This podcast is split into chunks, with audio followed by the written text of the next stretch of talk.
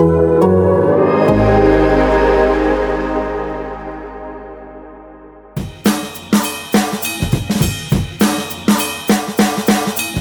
what's up, y'all? Uh, welcome in.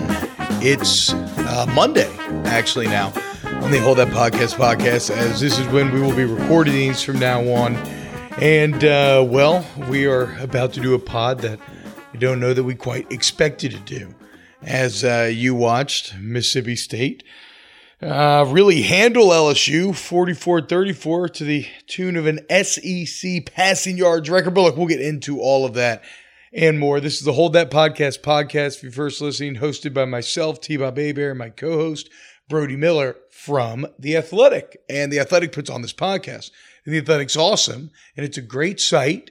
And right now, if you go to athletic.com slash hold that podcast, it's a dollar a month sign up deal for a year, a dollar a dollar. There's no ads. That's insane. I'm telling you, the writing super quality. Brody does great work on LSU, but really any sport that you're possibly into. All right.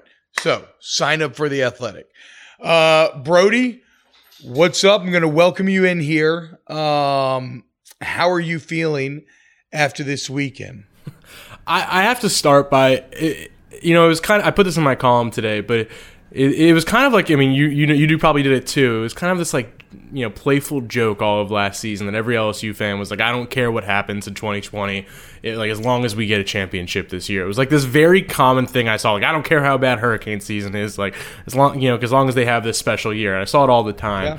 and that is uh that has truly been put to the test in 2020 because now we have uh LSU wins the championship, and now there's a pandemic. There are hurricanes hitting the coast, and now LSU just got embarrassed week one. So I really am starting to believe LSU might have uh sold its soul for that 2019 season, and it would add up. It would explain a lot of a lot of weirdness. But uh, yeah, that is my main uh, thing that's on my mind as we yep. go into this week. Is no, it's uh, look. I mean, it's the question that I think we're all asking ourselves this Monday. Uh, you know, are we Icarus? Did we fly too close to the sun? The wax has melted off our wings, and now this is the crash back down to earth. And I mean, I know for a lot of Louisiana sports fans, it's not even just LSU, right? I mean, the Saints go to lose on Sunday night. Uh, the Pelicans really set the tone for pandemic sports in Louisiana. So uh, it's been rough out here. It's been rough out here. And it was a rough football weekend.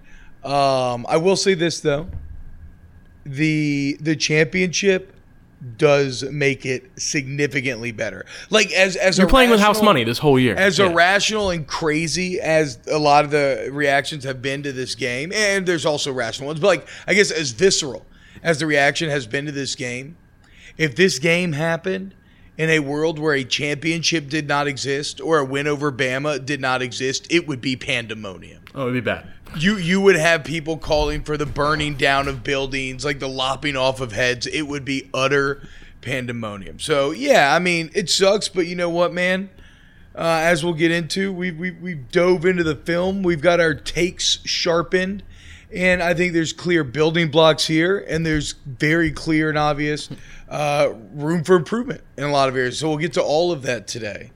Um, Okay, so how did you say you wanted to start it? Damn it, I forgot. Okay, we're gonna we're gonna go. We're gonna talk about the game first, Brody. Then we're talking the defense, about yeah. Yes, okay, that's right. The breakdown because that that is the starting point, and that's one of the biggest arguments. And we'll I, get to Myles Brennan.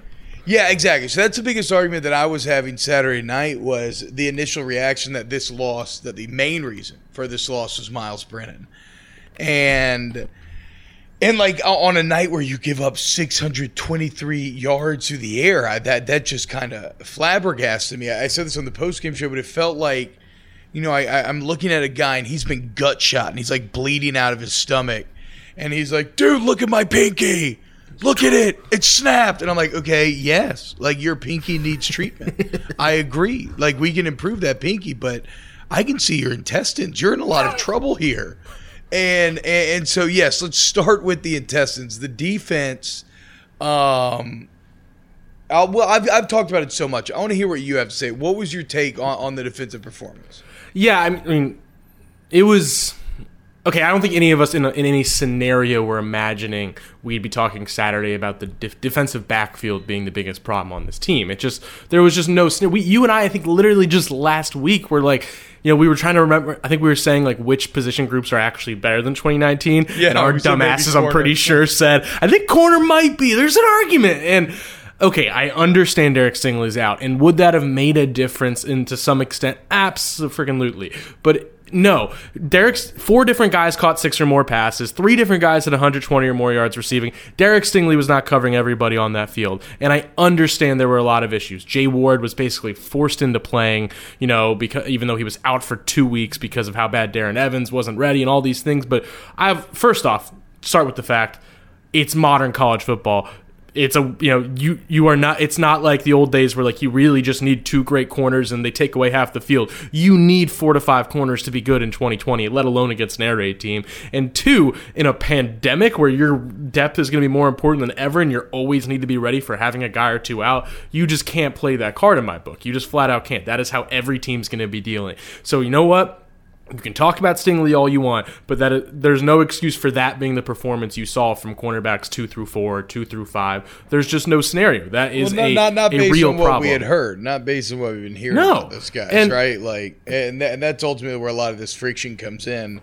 where all the shots of the defense throughout the offseason, or maybe, you know, like Iran of the kind of coded messages, and then the, uh, you know, it's light years ahead of where it Yeah, was. And then eating that for this game to follow that, that's pretty, that's a brutal one, too.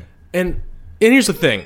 And we're I actually want like I don't want to get to this yet. We're gonna circle back, but there is like a part of me, and, I'm, and again I'll save this mainly for later. But there is a part of me that actually like sees a scenario where this defense actually still is fantastic. I'm not far from that, and I'll, I'll explain that later. But but still, I just think this defense you and I were talking about as a possible strength of this football team, and for them to come out like this, and and mainly it's the it's the concept of Bo Pelini had a strategy, right? He was going to play heavy man coverage, aggressive defense, press those receivers. And I don't even think that's the wrong strategy in a vacuum. I really don't. Like I don't think that in, uh, in itself was the mistake even without Stingley. The mistake that everybody's criticizing and this is not an original take is that he didn't adjust when things got bad. Mike Leach even said like he was shocked they came out and pressed Manny. He thought they he thought they'd leave room and then he's just like, "Well, they gave us that. We're going to attack." Let alone when you're putting Darren Evans out there getting embarrassed by Osiris Mitchell or Elias Ricks had some rough moments and some good ones and Jay Ward was obviously playing hurt and he got destroyed. So it, it's the fact that they never came out in the second half and, and switched. And and Orgeron was asked that just about uh, 30 minutes ago, and he said some of the inability to switch was not having enough corners.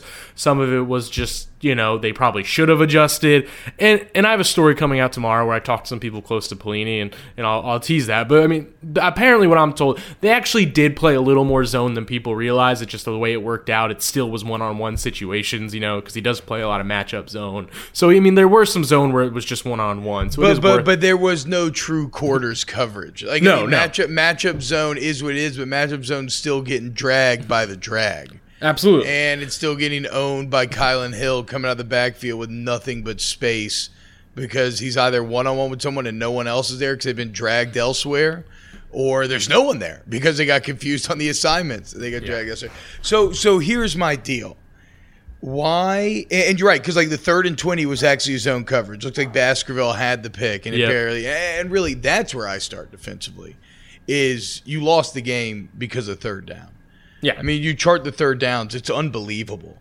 Um, they had a third and thirteen that they uh, completed. Great pickup by the L- uh, O line. And actually, look, I'm not even going to mention how many LSU brought each time because Pelini's blitzing was not out of control like I I, thought so, it no. was live. So I had to dial that back because I don't think it was after rewatching the game again. Uh, it- it's just that the tight bump and run man coverage just was not working. You had the third and 13 where they got it, the third and 20 where you did play zone. Um, you had the third and 10 from the LSU 31. That the Rick's one? beat. Uh, no, no, that was the third and 10 from the LSU 43, which yeah, is that one felt like right- it hurt the most. which Yeah. is a touchdown right before half. Uh, Yeah. And speaking of hurting, so that's why that one hurt.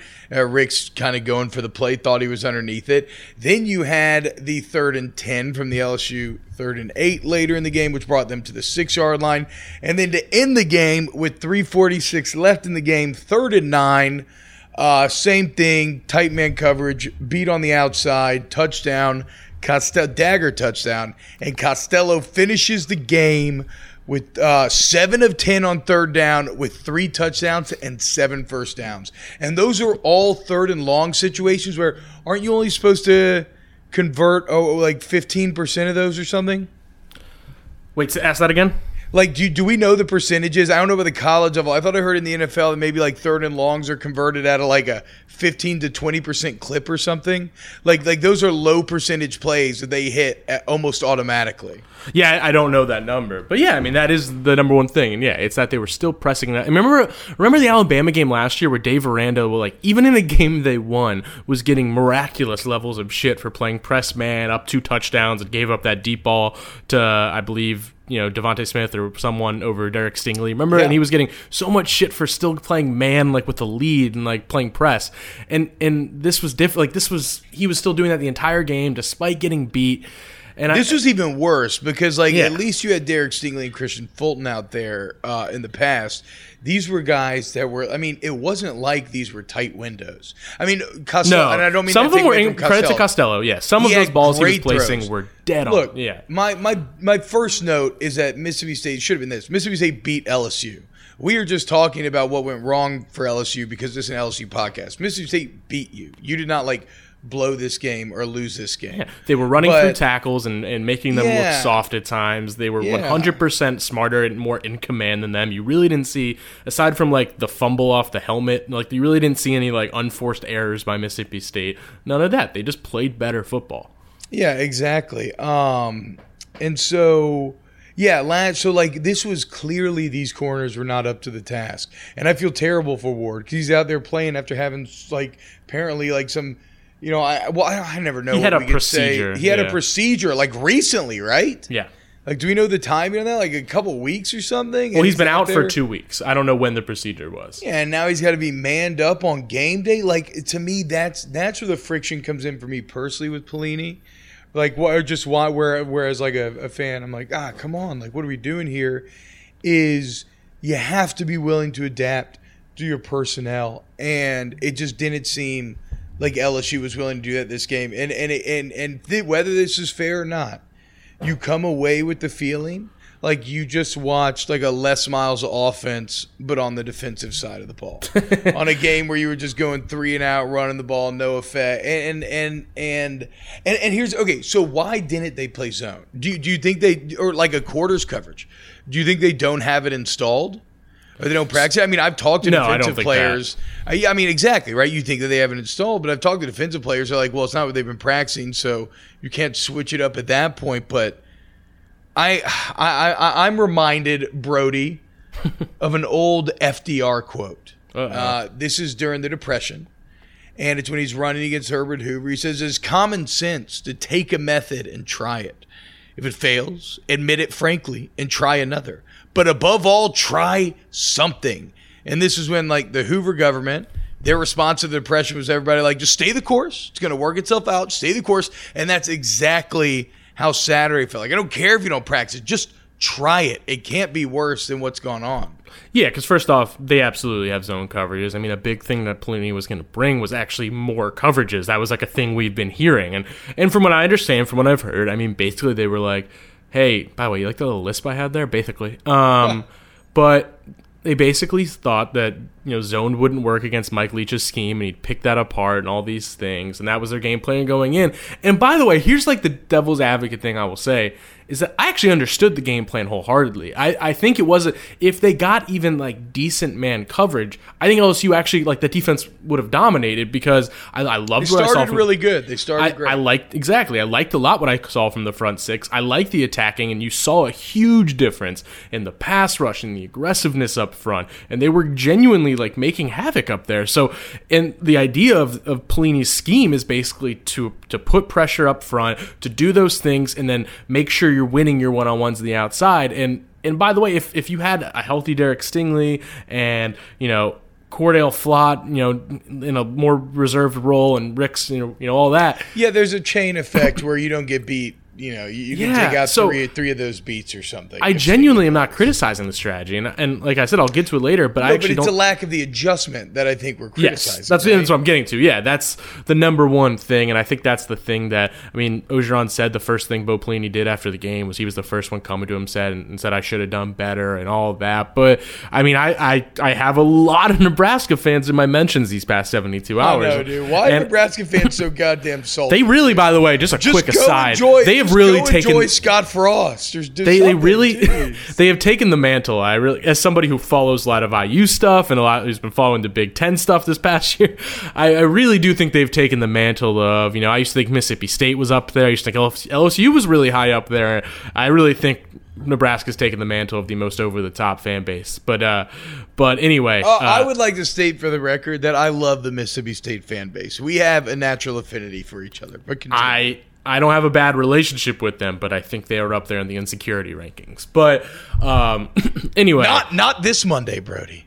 not nice. this Monday. They are. They probably are. They're probably like, why aren't people talking more about how good we were? They, they are sailing high on this Monday. um, but that anyway, I, long way of saying, I, I think I had so many of them being like, this was his number one problem in Nebraska is that you know he didn't make adjustments and all these things. So I, I do think there's something where you do really need to be concerned. And but then I'm gonna you know because we just spent about ten minutes talking about all the bad or 15 minutes. I want to circle back.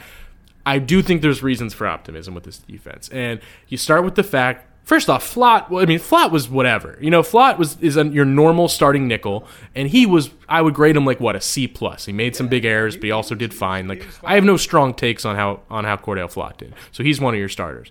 Elias Ricks is the other starter he had some huge welcome to the SEC moments, and that that touchdown he gave up was pretty inexcusable, and that was a huge mistake in a big situation that kind of altered things a little bit, and, and that was a you know learning moment. But in the grand scheme, and he gave up one other big pass to Peyton down the sideline. And yeah, so he made his mistakes and he bounced back with that massive interception, leaping interception. I mean, that was like that was actually like better than even. eh, It's probably just as bad as good as Stingley's best one last year. So that was a five star freshman interception. I mean, that was improving like what he can be. And I think he learned from his error. I think you know. I think by the end of that game, I'm like, all right, that guy's an SEC corner. And in the grand scheme of things, his numbers actually weren't bad. So I don't think Flott's bad. I think he's fine. And I think Ricks is going to be good. He's probably going to make some freshman mistakes, but still, he looked fine. And I think Jay Ward is going to be healthier. I mean, I don't think he'll, I don't know if he's going to be good. I don't have much of a sample size on him, so I'm not going to pretend to know that. But he's never going to look like that again. Yeah, after learning that injury stuff, I I, I am going to uh, give him a pass just because So- I know the frustration of being forced into a game, not like forced like against your will, Yeah. but just like by the depth chart because you want to play if you have to, but you know you're like I, I can't, but. I, I know how it is to be forced out there and you're playing one legged and you look really bad, but it's really frustrating because you're playing one legged and like Yeah. nobody knows that's watching you. It's a terrible feeling. So And uh, yeah, Ward gets a pass to me. I was shocked when I heard that news. Yeah, so exactly. Like I don't know if he's gonna be good, but we'll we'll give him. He, he deserves many more chances. So he's never gonna look that bad again. I can at least say that. So now. And then you get the best cornerback in football back, and all indications are Orgeron. Even I mean, he was discharged from the hospital Saturday night. Orgeron said today he expects him back at practice by tomorrow. Stingley's probably going to be back, and he's probably going to be fine. So all of a sudden, first off, okay, if you just could look We're at Stingley, back, baby. No, Yeah. no, not Eight saying that. Two. The- Eight and two. Stop it. so my questions are still very big, but you saw all of a sudden look at okay, Stingley, Ricks in the grand scheme of things was decent, and then Flott I think is fine. Flott wasn't the one getting embarrassed or anything. So your one through three right there is actually fine, and then you know I still think Ward will be better. You still want Evans. I mean, I don't know if you can ever trot Darren Evans back out there. That was brutal. But, you know, and, and it's telling that they never felt comfortable turning to Dwight McGlothern or Redarius Jones. That's telling in that situation. So I don't know what to make of that.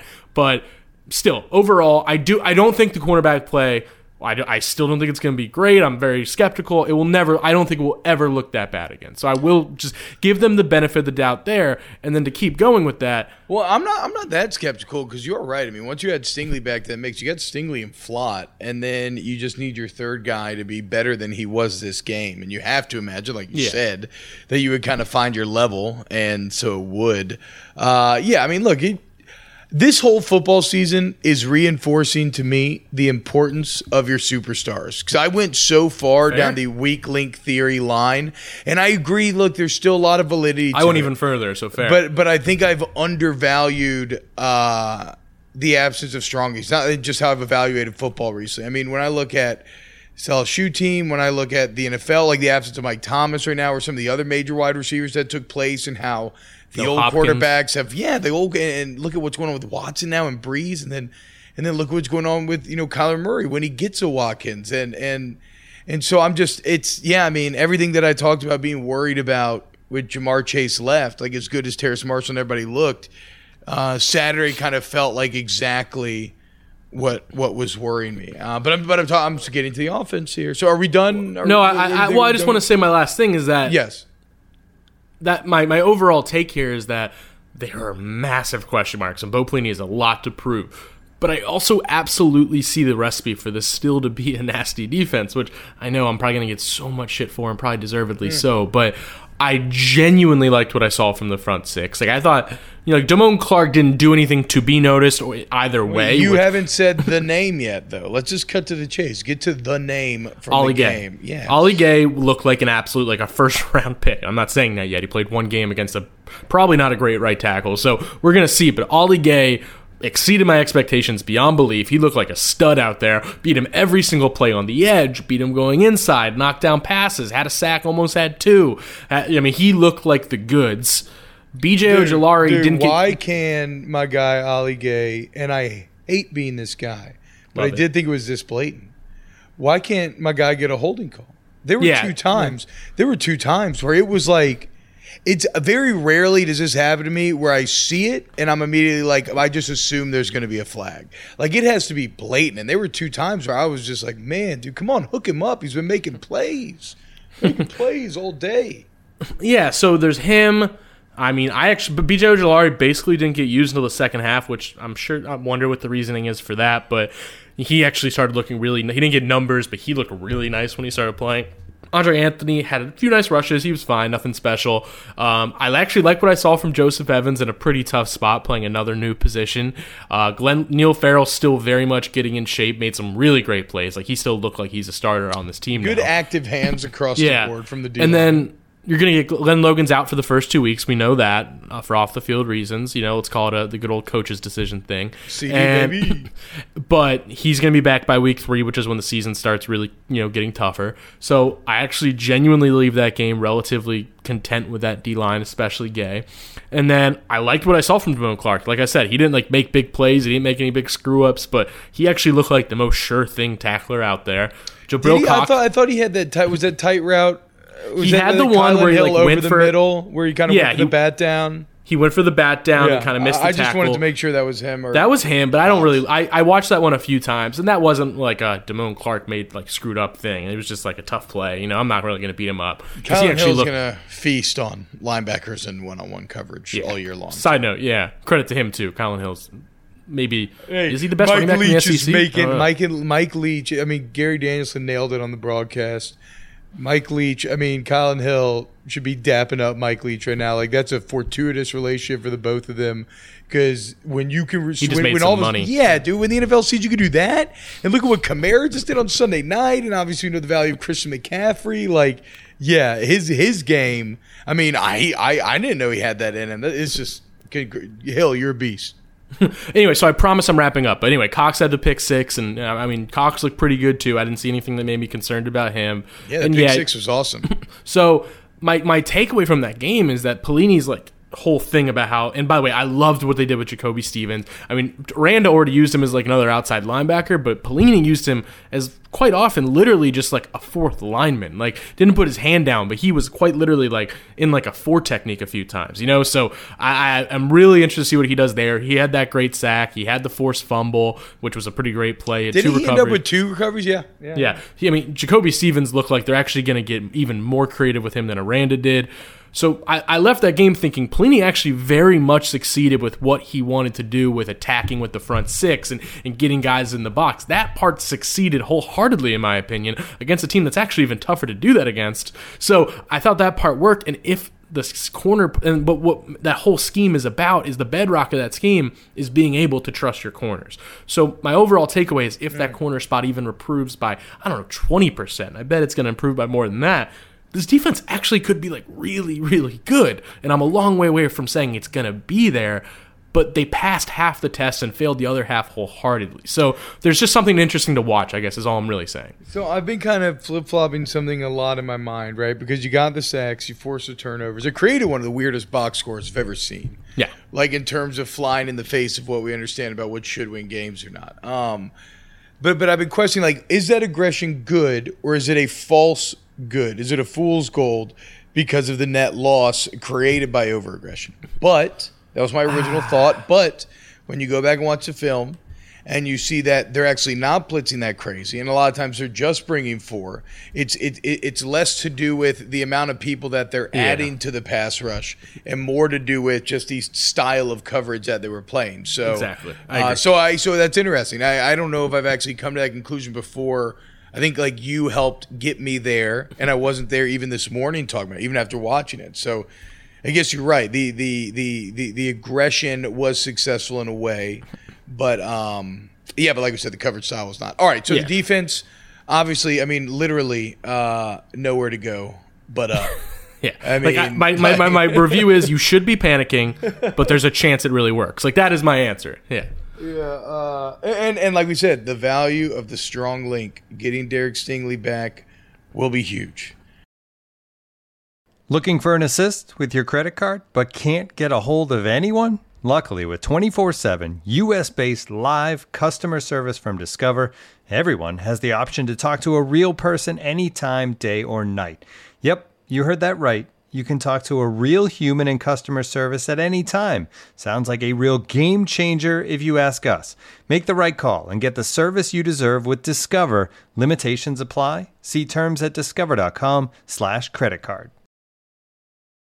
All right, so let's talk about the offense, and let's just start. Everybody wants to start with Myles Brennan, uh, quarterback play.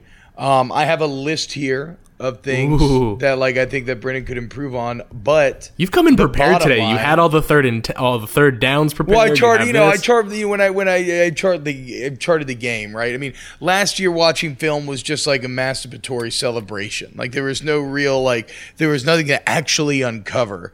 Uh, it's like J. Cole says, right? There's beauty in the struggle. Uh, I like watching bad Just films that. sometimes because it reveals a lot of things. My point is, what it has revealed to me is that Miles Brennan played an all right game up and down. Uh, definitely a lot to improve on, um, but he played well enough to win. He did not play well enough to overcome a record-settingly bad defensive performance. And what I say to drive this point home, and for no other reason but to drive home that the defense was the main issue for this game, is that look at Joe Burrow's first start after four years of not starting against Miami t- two years ago. He's 11 of 24, 140 yards, no touchdowns, no picks. Uh, in that game, they scored 33 points. They had a pick six from a linebacker. Uh, Brennan's first start, what were the numbers? Like 27 of 46, 340 something, three touchdowns, two picks. And uh, he scored 34 points and had a pick six from the linebacker. So, like, there's a lot of similarities there, right? A lot of rust on both these guys, whatever. It's not to compare Burrow and Brennan. It's just it's to say two things. It's to say that that, that the defensive performance was the reason for the loss in this, even with all the frustrations that you had with the offense. And it's also to say let's allow some room for improvement. I mean, I don't care how many goddamn years you've been in a program. I was in that, that program for three years. I felt like a freshman my first start. I was starting as a redshirt sophomore. That's three years into being there, and yet I was like shake, like you know, I was as green around the gills as it came. And then by the end of that season, especially by the end of next season, by senior year, it's just a completely different ball game.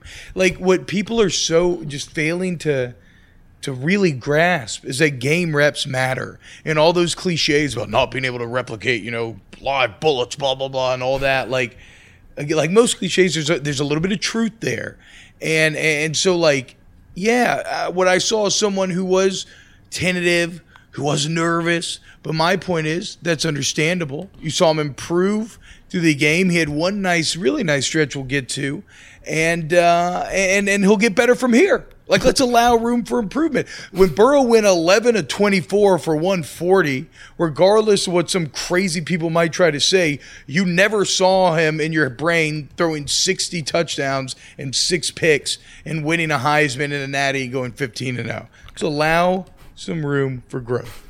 Okay. Before I even get to my actual response, I gotta say, um, so you bring up the Burrow stat line thing, which I have to.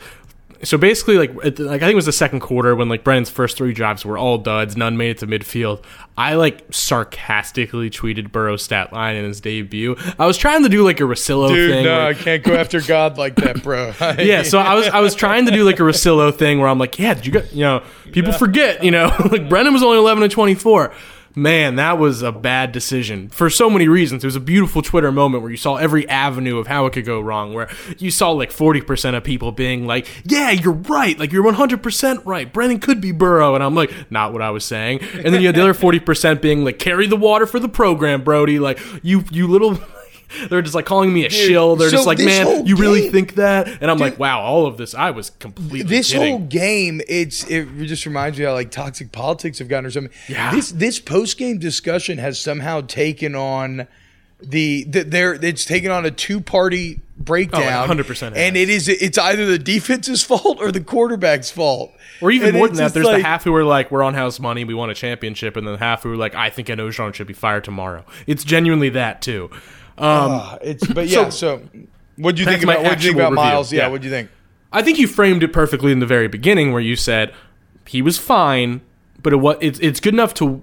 It's not good enough to overcome the errors, and I think that was the best way to put it. You nailed it. Yeah, yeah, yeah. Now, if you asked me to give my just like literal grade review, yeah, it would be probably it would be negative. I don't think he had a great game. I think it would be I'd give him like a D plus or a C minus. I don't think he was great. I think he was genuinely timid. I think you know, and then some of that was explainable with some of the coverage stuff they were doing, and it genuinely confused him, and I think that's fine. He was not seeing it at all early on. You Yeah. tell. He missed some guys downfield. Some of his throws were just weird, but but those were actually the exact same thing where I think it was that same jitteriness where like, you know, there was just pressure on him and you know, people in his face and those throws you could see him it was kind of like a hop steppy like like throw and those were the ugly ones where it was low and all that stuff. But I also thought there were about 3 drives where the game the, the game plan seemed better. There was rhythm to the offense. They ran the Yeah. ball a little more to have some balance. And those were the drives where he looked confident. He stepped into his throws and felt decisive about what he was doing. And when he did, those drives were fantastic. The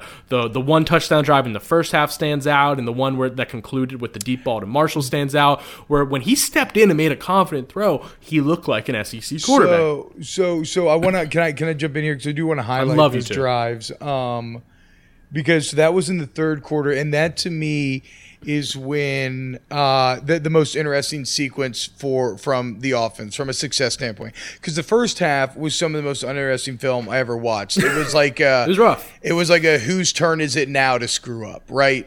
It Yeah. would, they, they had a couple nice starts. bad They get a first down, yeah. yeah, then be a drop, then be a bad throw, then be a missed assignment or getting beat on the line. Uh, running back, like it was, it just felt like you know what, like I said, whose turn is it now? But in that third quarter, which like I said, I like because I want to see that improvement during the game.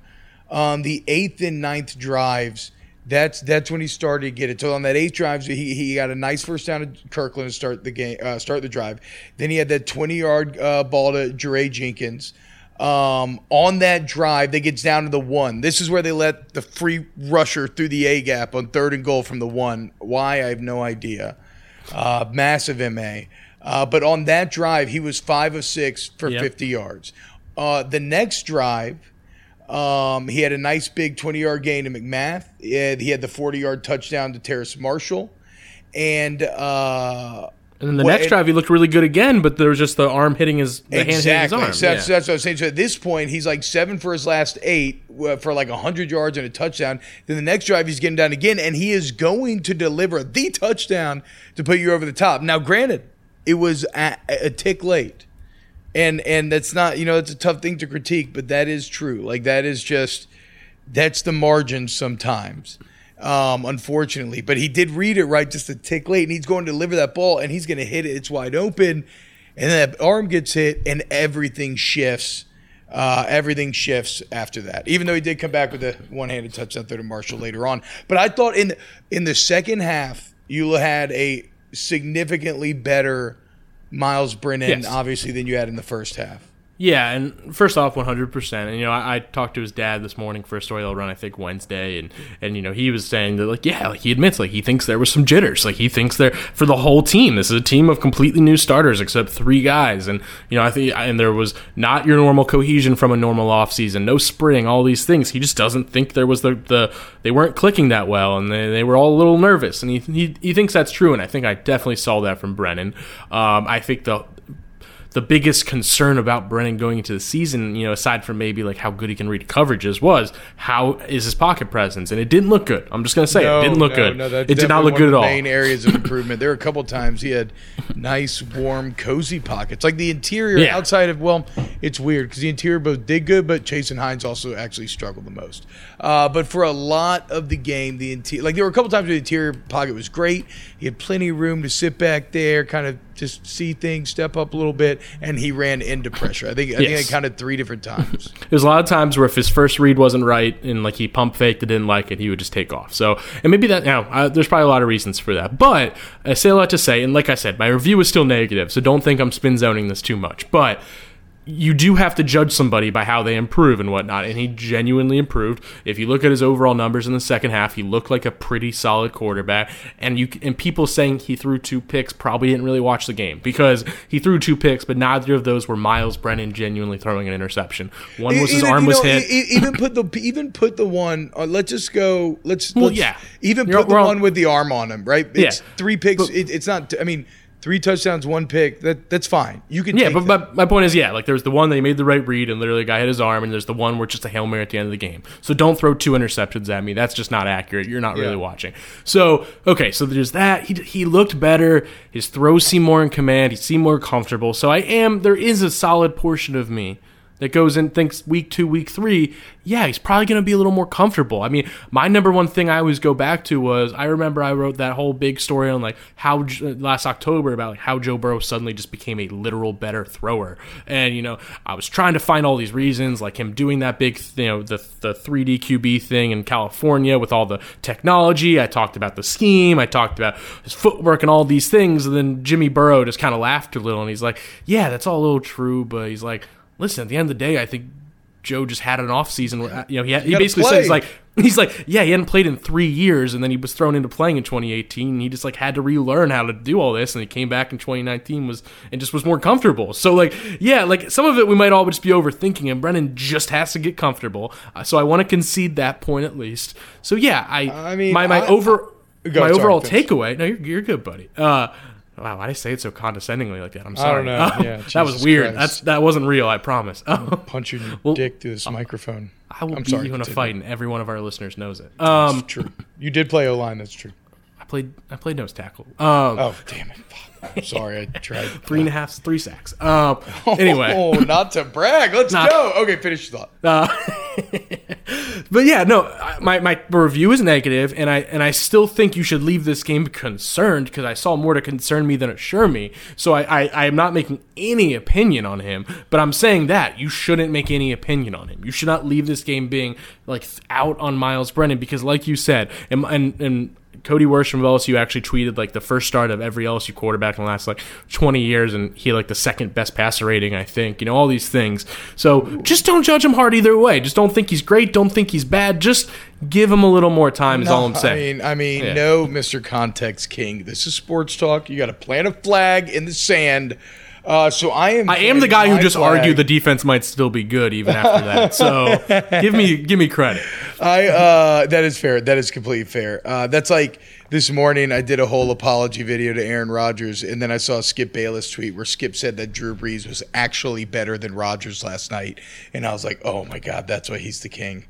I should have never. I should have never admitted. You gotta bow at the feet of a take master like Um, that. Yeah, uh, that's okay. the zag of all zags. Wow, I, mean, actually yeah. want, I want to take a second here. Wow, that just like caught me off I guard. mean, what a beast! I mean, you can't even. It's just like I'm I feel fanning like I feel right like now. that guy that Kyler Murray broke down yesterday. I feel like Todd Harris missing that tackle on the sideline. I was like, whoa! I never saw it coming, dude. Uh, okay, okay. So here's my deal with Miles and why uh, he gets Yeah. a passing grade. Uh, Ooh. because I think that. Um, okay, so a few things. I think that consistently through the offseason, what did I ask for? I asked for sixty percent of Burrow. Yeah, I got sixty percent of. you Burrow. did. Uh, I said if this team was going to be really good, that it was ultimately going to be down to the defense, right?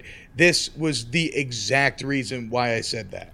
True. Because they're going to make mistakes. The offense was going to take a step back. A lot of people were cool with saying that. They weren't cool with what that actually felt like.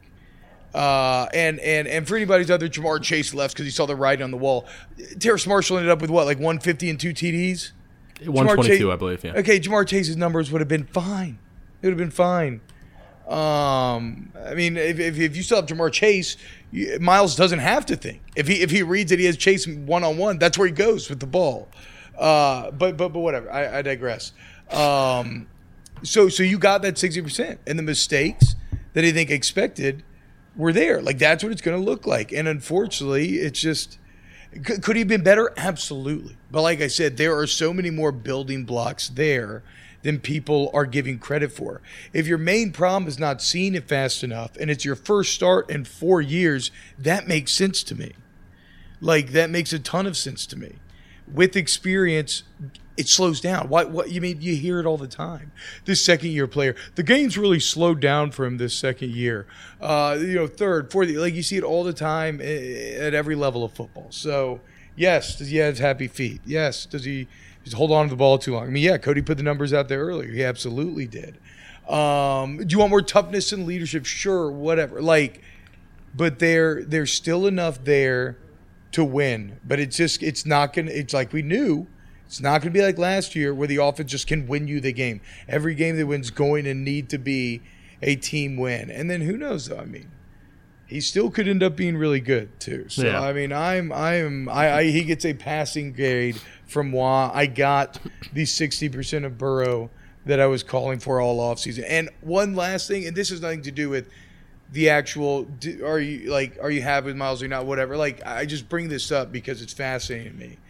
Is uh, two years ago, three years ago, LSU fans would have been uh, over the moon with this kind of stat line. It would have been crazy. It would have been unlike anything they've ever seen. And Yeah. for all of our talk of like Burrow didn't infect our brains and make us crazy, um, the expectations have wildly shifted. So just just so hard the opposite direction that now somehow LSU has an unrealistic view of how good a quarterback should be, right? Like before Yeah. it was it was the polar opposite.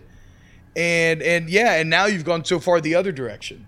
Yeah, like it was like a it was like a, a joke for us that it was like, man, so, so unfair The Burrow, I mean, Brent S replaced Burrow. But like, I thought in my head that like, as much as I said that all the time, like I'm like, I still think most people will use their brain, and it's just not. No, first week we are literally seeing it in definition that the 340 yards it was like dog shit, and it's like, oh okay, we Like, are literally seeing seen, it. I've never seen stats hand waved away so fast, and I get what they're saying because Yeah, I don't- like I said, I don't think he was great, yeah. Well, they, and they didn't play great situational football, right? They did not. Like they did have uh, obviously some opportunity at the end that they let slip through their fingers. Whenever they needed a play, that didn't make it. That's the Yeah. actual truth. So Yeah. hun- that's important. Um, Well, I mean, late in the game. I mean, game, like yes, w- any game, third right? down, like they never converted like an important third down. Yeah, I felt like, fair, or they didn't No, convert in the true. red zone. He had the ball with seven minutes left, trailing. Well, did convert in the know. red zone. Have you forgotten the fadeaway, bro?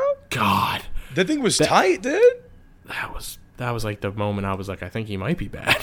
Uh, I don't know. I mean, so what Dude, that separates? So what makes one quarterback a gunslinger and one quarterback a bad throw? Because if you really look at it, and I, and I, I don't wanna get into hold on. this. Okay, why not? If you, Because really I feel like I'm only gonna credit because that looked like a scared throw. That was like four men were in his face, and he was like ah, and like threw the ball. Yeah, but, he threw it to where two LSU players were versus one defender and giant Eric Gilbert. Do you all want him to take the sack? Like, I know that you want a more decisive throw, but I mean, like to me, like we can't give him any credit. It's not. It's not like there were like three defenders, you know, and like er, Gilbert just went I up and got it. It was two v one. I know. No, I, I know. I don't have a strong take on this, so I am going to let it go. But, I, I just didn't see that as impressive. But I All do I'm saying see that your- looked like Pat Mahomes and Josh Allen to me. that's Speaking 15, of which, bro. Um, one last thing before Josh we get Allen into our- so good. I'm sorry. Continue though. No, one last thing I want to say at the offense, and then like we're at 45 minutes. We'll probably wrap up real quick with like just our expectations for the season now. But one last thing I wanted to say on this was, it's, it's not a Brennan thing; it's an offense thing. We said this last week, I think, or two weeks ago, about how like maybe we need to watch like the offensive philosophy and if it's actually more run heavy than we thought. And I think that's really going to be something I am really excited to watch these next few weeks because okay, they ran the ball eight times to running backs in the first half. Like their runs pass run split was probably like 70, 80%. Like it was it was 100% pass heavy. And then Orgeron even said like we need to run the ball more. We and that was a real thing and they came out in the second half and it was still more pass to be clear, but they ran the ball much more. The offense flowed more. Yeah. They, they ran the ball well, by the way. I think like four and a half yards per carry. It was from spread sets. It was literally what we were saying, but it was still more power run. And that's when the offense started flowing. So I don't know which is going to be the norm, which half. I don't know. But Orgeron literally even said today, he's like, we can't just drop back every time. It doesn't work like that. First off, Mike Leach would disagree after what he just did to you. But that's just something to really follow because it's something we even predicted last week that like that's going to be a weird like tension or balance to follow, and I and I wonder which it's actually going to be going forward. Um, yeah, I mean, no, I, th- I think I, th- I think you, you you the second half, like I said, you, you got to take some of the pressure off Miles. It's why all those drops felt so much more impactful too. Like if, if a quarterback's kind of new, a little green, uh, the T you you got to kind of help him along a bit. Um, okay, on the running game, I, I want to talk about something very quickly Yeah, uh, which is what a zone read is versus uh, what a zone is and what an RPO is. I have a lot of people asking what the RPO is. An RPO is not a specific play; it's just a play that has a run pass option. Um, I never really watch film looking for RPOs. Uh, I mean, I saw a couple. That, that is what it is. But but I think people think that the zone read play is now actually called like the RPO or something. I, so all the RPOs are run pass option. That could be a bunch of different plays. Uh, a zone read is in that shotgun where you got the back right by the quarterback, and you see him. Uh, they you, you don't block the backside defensive end, right? And and the quarterback rides the handoff. If the defensive end commits to the running back, the quarterback pulls it and runs. If the defensive end stays home and plays the quarterback, the quarterback hands the ball off. If you block that defensive end, you are not reading anyone. So it's no longer a zone read. It's just a read. It's just a zone. And that's what LSU was doing. I heard a lot of people like, why are we running zone read with Miles? He's not going to pull it. And they did run it a couple times, but the vast majority of the time, they had brought in a receiver and they were blocking that backside defensive end. So it was just really Yes. zone left and zone right. There is no pull element. There's not supposed to be a pull element on it. Now, whether or not they should keep running it, I mean, there was a mixed bag and everything, maybe over reliance on it at times. Uh, but but I just want to make that point because it's something that I heard bandied about a lot in the following in the post game. no, I think that was a good point. Um, all right, then we're going to end with this, which is pretty straightforward and just. Okay, I think you and I both had seven and three as our expectation for the season before the game. I think we were both like high seven and three though, like closer to eight and two. Now after this game, what is your prediction for the season? Like, how did this change your view? Well, I'm just going to do this from a, a purely mathematical sense because I Ah, think it also makes sense. But no, I mean, no, I don't think. Uh, I, I I I think it's six and four. I, I think that it's still. I I mean, if so, if you're going to seven three now, you're going to two two split the the four pack that we've talked about, right? Yeah, And. I mean, I don't know. The four pack didn't always look the strong. Uh, no, I know. No, no, no.